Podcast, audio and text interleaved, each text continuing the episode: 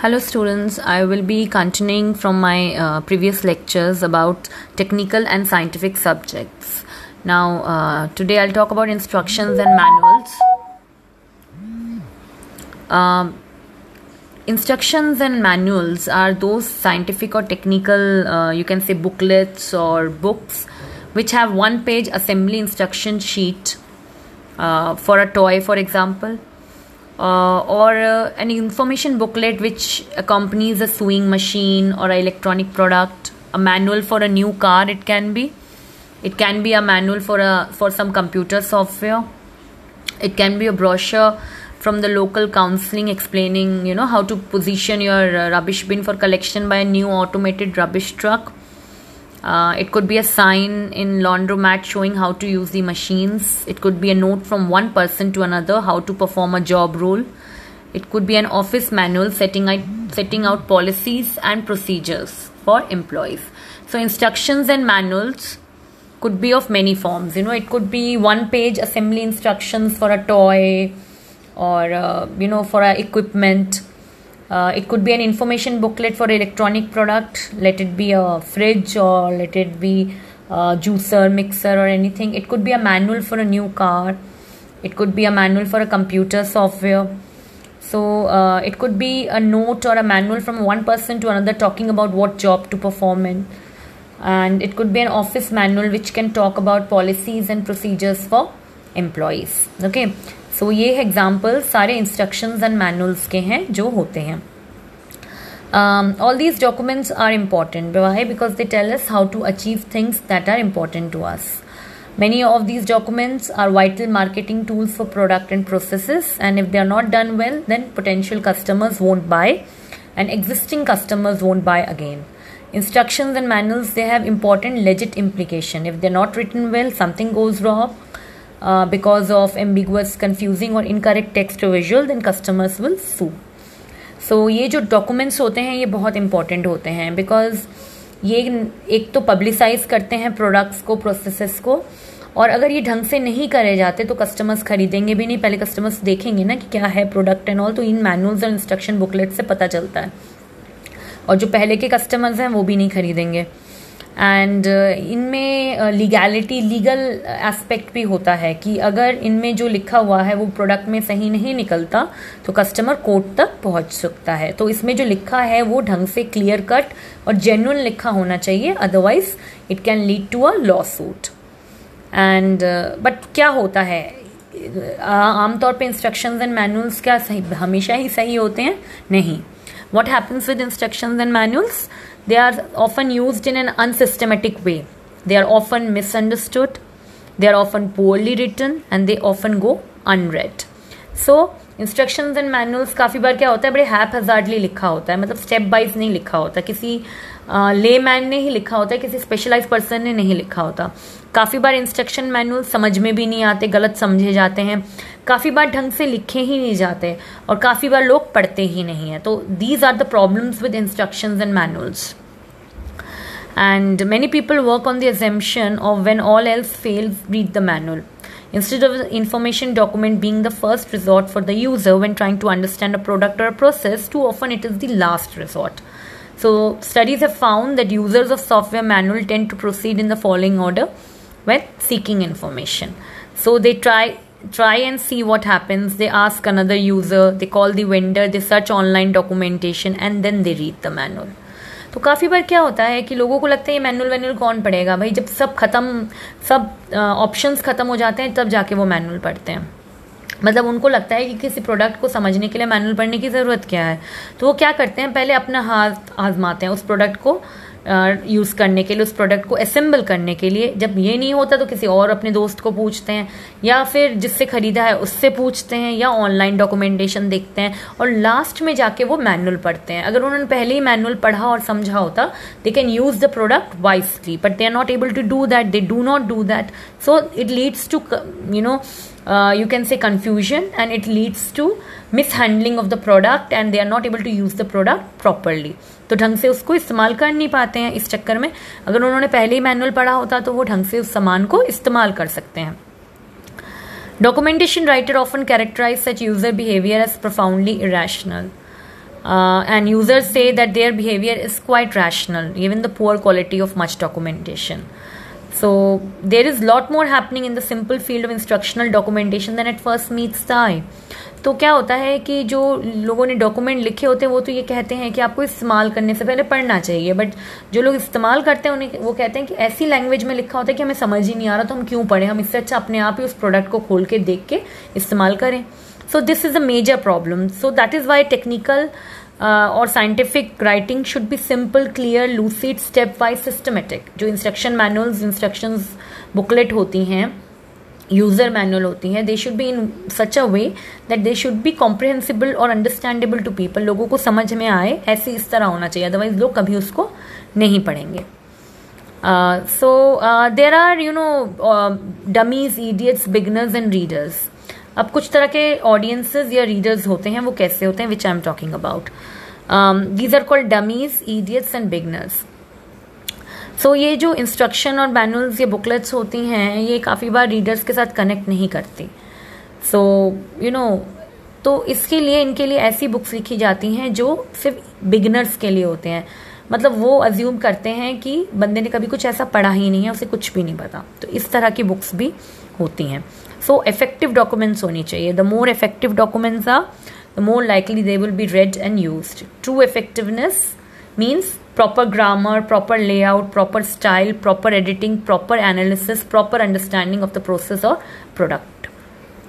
So so, ढंग का scientific और टेक्निकल डॉक्यूमेंट कौन सा होता है जिसकी ग्रामर ठीक हो स्ट्रक्चर ठीक हो स्टाइल ठीक हो एडिटिंग प्रूफ रीडिंग ठीक हो एनालिसिस ठीक हो और अंडरस्टैंडिंग प्रोडक्ट के बारे में या प्रोसेस के बारे में वो अंडरस्टैंडिंग भी ठीक हो। उसी तरह की इंस्ट्रक्शन मैनुअल या बुकलेट को ऑडियंस लाइक करेगी। Now, what exactly you mean by audience in scientific and technical? Subjects audience का क्या मतलब होता है साइंटिफिक या टेक्निकल सब्जेक्ट्स में? Audience is anyone and everyone but that is not helpful this tend to be two types of manual manual written for the general public a manual company का new washing machine for example and manual written for a narrower group For example, a service manual for a washing machine service person, a procedure manual for employee of a particular organization. अब audience कौन सी होती है? दो तरीके की audience होती है। एक जनरल पब्लिक होता है एक स्पेसिफिक पब्लिक होता है नैरोअर ग्रुप होता है। तो जो जनरल पब्लिक के लिए मैनुअल लिखा जाता है जैसे वॉशिंग मशीन के साथ एक मैनुअल आया तो वो कैसे इस्तेमाल करना है कैसे उसको असेंबल करना है वो होता है। लेकिन जो स्पेसिफिक ग्रुप या नैरोअर ग्रुप के लिए मैनुअल लिखा जाता है वो होता है या तो एक सर्विस मैनुअल होता है या उस ऑर्गेनाइजेशन के एम्प्लॉयज़ के लिए वो लोग कैसे उसको यूज़ करें या उसका कोई मैकेनिक वगैरह हो उसको कैसे पता चले कि उसमें क्या है? सो so, इस तरह के लिए ये मैनुअल जो होते हैं वो नैरो ग्रुप के लिए या स्पेसिफिक ग्रुप के लिए लिखे जाते हैं। The first type of manual tends to be general and non-technical, whereas the second tends to be specific and technical. तो पहला जो मैनुअल होता है वो जनरल होता है नॉन टेक्निकल होता है दूसरा होता है टेक्निकल एंड स्पेसिफिक क्योंकि पहला जनरल पब्लिक के लिए होता है तो वो सिंपल लैंग्वेज में होता है टेक्निकल लैंग्वेज में नहीं होता. दूसरा स्पेसिफिक uh, पब्लिक के लिए होता है स्पेसिफिक ग्रुप के लिए होता है तो लैंग्वेज भी टेक्निकल होगी स्पेसिफिक होगी जो आम आदमी को समझ में नहीं आएगी. So you know advance literacy can not be assumed ये चीज़ इसमें प्रॉब्लमेटिक हो जाती है कि what type of language would appeal to the general public because technical language तो it might it would be full with technical words and symbols and images equations and all लेकिन general public को कौन सी भाषा? तो ऐसी भाषा होनी चाहिए जो क्लियर होनी चाहिए जो लूसिड होनी चाहिए।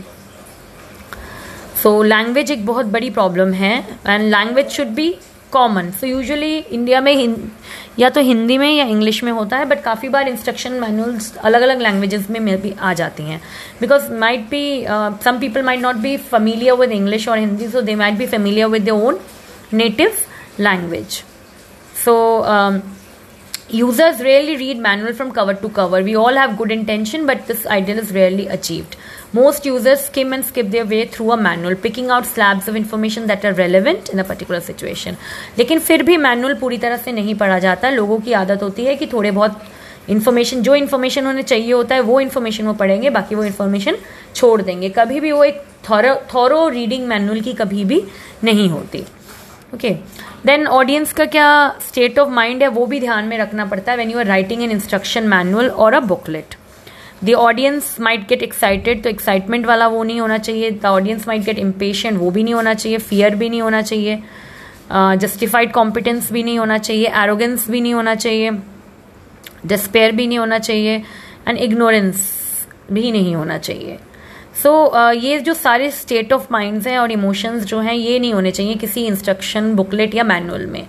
मतलब audience of the reader might feel at home when they read that मतलब they will be able to understand what is happening so they should not be unnecessarily scared or unnecessarily you know impatient or they just pretend to be ignorant ये चीज़ें नहीं होनी चाहिए users are reading to do rather than reading to learn this mean they are not passively reading as they might be if they're reading a report or a memo or a novel when using a manual they are engaged in doing something assembling operating troubleshooting So the very word user is one that we would really apply to people reading other type of documents such as memos, articles, reports or novels.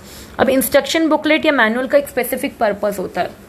लोग उसको पढ़ते हैं पढ़ने के लिए नहीं सीखने के लिए किसी काम को करने के लिए। तो जैसे मेमो हो गया रिपोर्ट हो गया नॉवल हो गया आर्टिकल हो गया that would be for passive reading की लोग उसको सिर्फ़ पढ़ने के लिए पढ़ते हैं।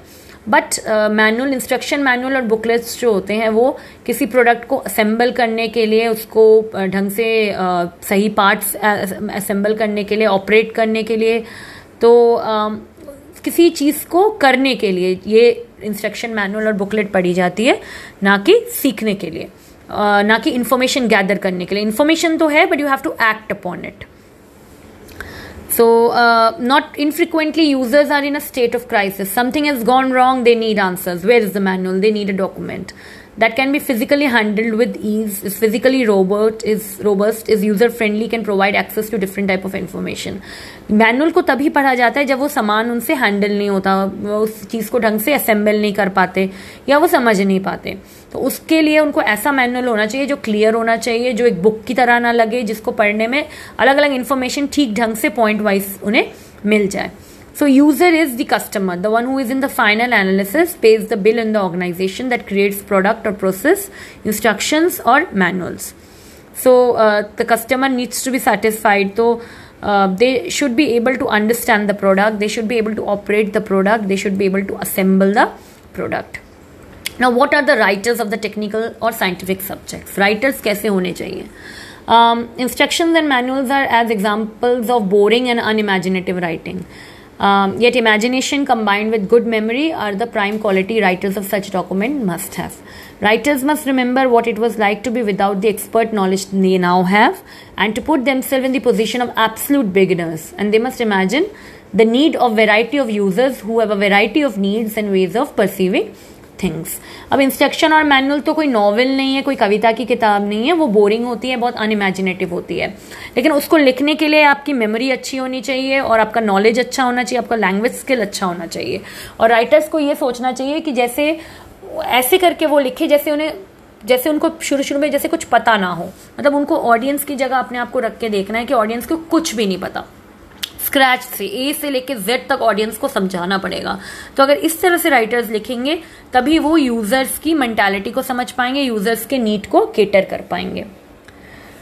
So instructions and manuals are sometimes written by technicians और the people who have been closely involve with the development of a product process for example engineers who design and built and applies appliance. Sometimes the documentation is prepared by professional technical writers who must learn about the technicality of the product or process in order to communicate the information the user require.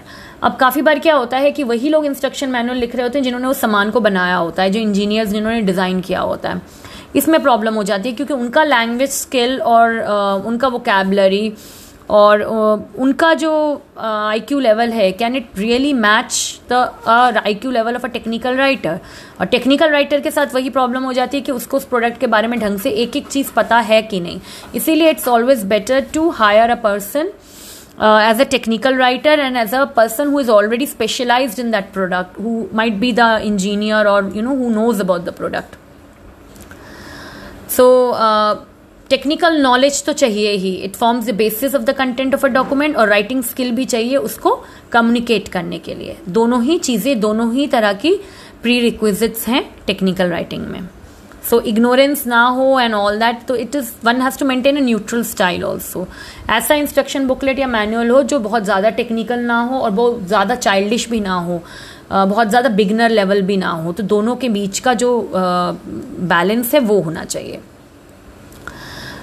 इसका structure and layout ऐसा होना चाहिए कि accessible हो user friendly हो। मतलब इतनी मोटी सी बुक ना हो, एक पतली सी हो, जिसमें glossy pictures and covers and everything अगर हो सो पर्सन और the user might be able to understand तो उसका वेट उसका साइज़ उसका टेक्सचर पेज और ढंग से उसमें ग्राफ्स इमेजेस सीक्वेंसेस ये सब ढंग से होना चाहिए कि जो रीडर है उसको समझ में आ जाए और वो उस प्रोडक्ट को ऑपरेट कर सके।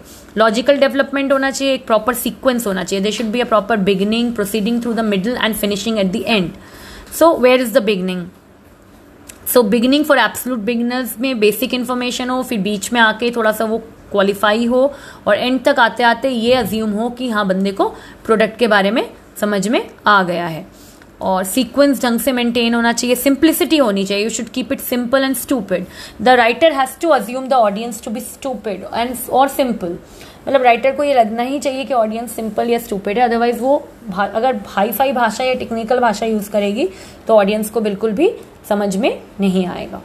And then there should be a language and a rapport you know uh, consideration language should be in a way that uh, uh, indicates more like a conversation as if some person is explaining the product to you so you know अलग अलग veg हैं personal pronoun भी कभी कभी use कर सकते हैं conversational tone use कर सकते हैं the language should be in a you know in a way which would be relatable to the reader So and jargons नहीं होने चाहिए you know you should not preach you should not order कि you do this this that no it should be given as a choice that if you do this then this would happen if you do that this step would happen so and then उसकी editing इस तरह के instruction manual और booklets की भी editing की ज़रूरत पड़ती है।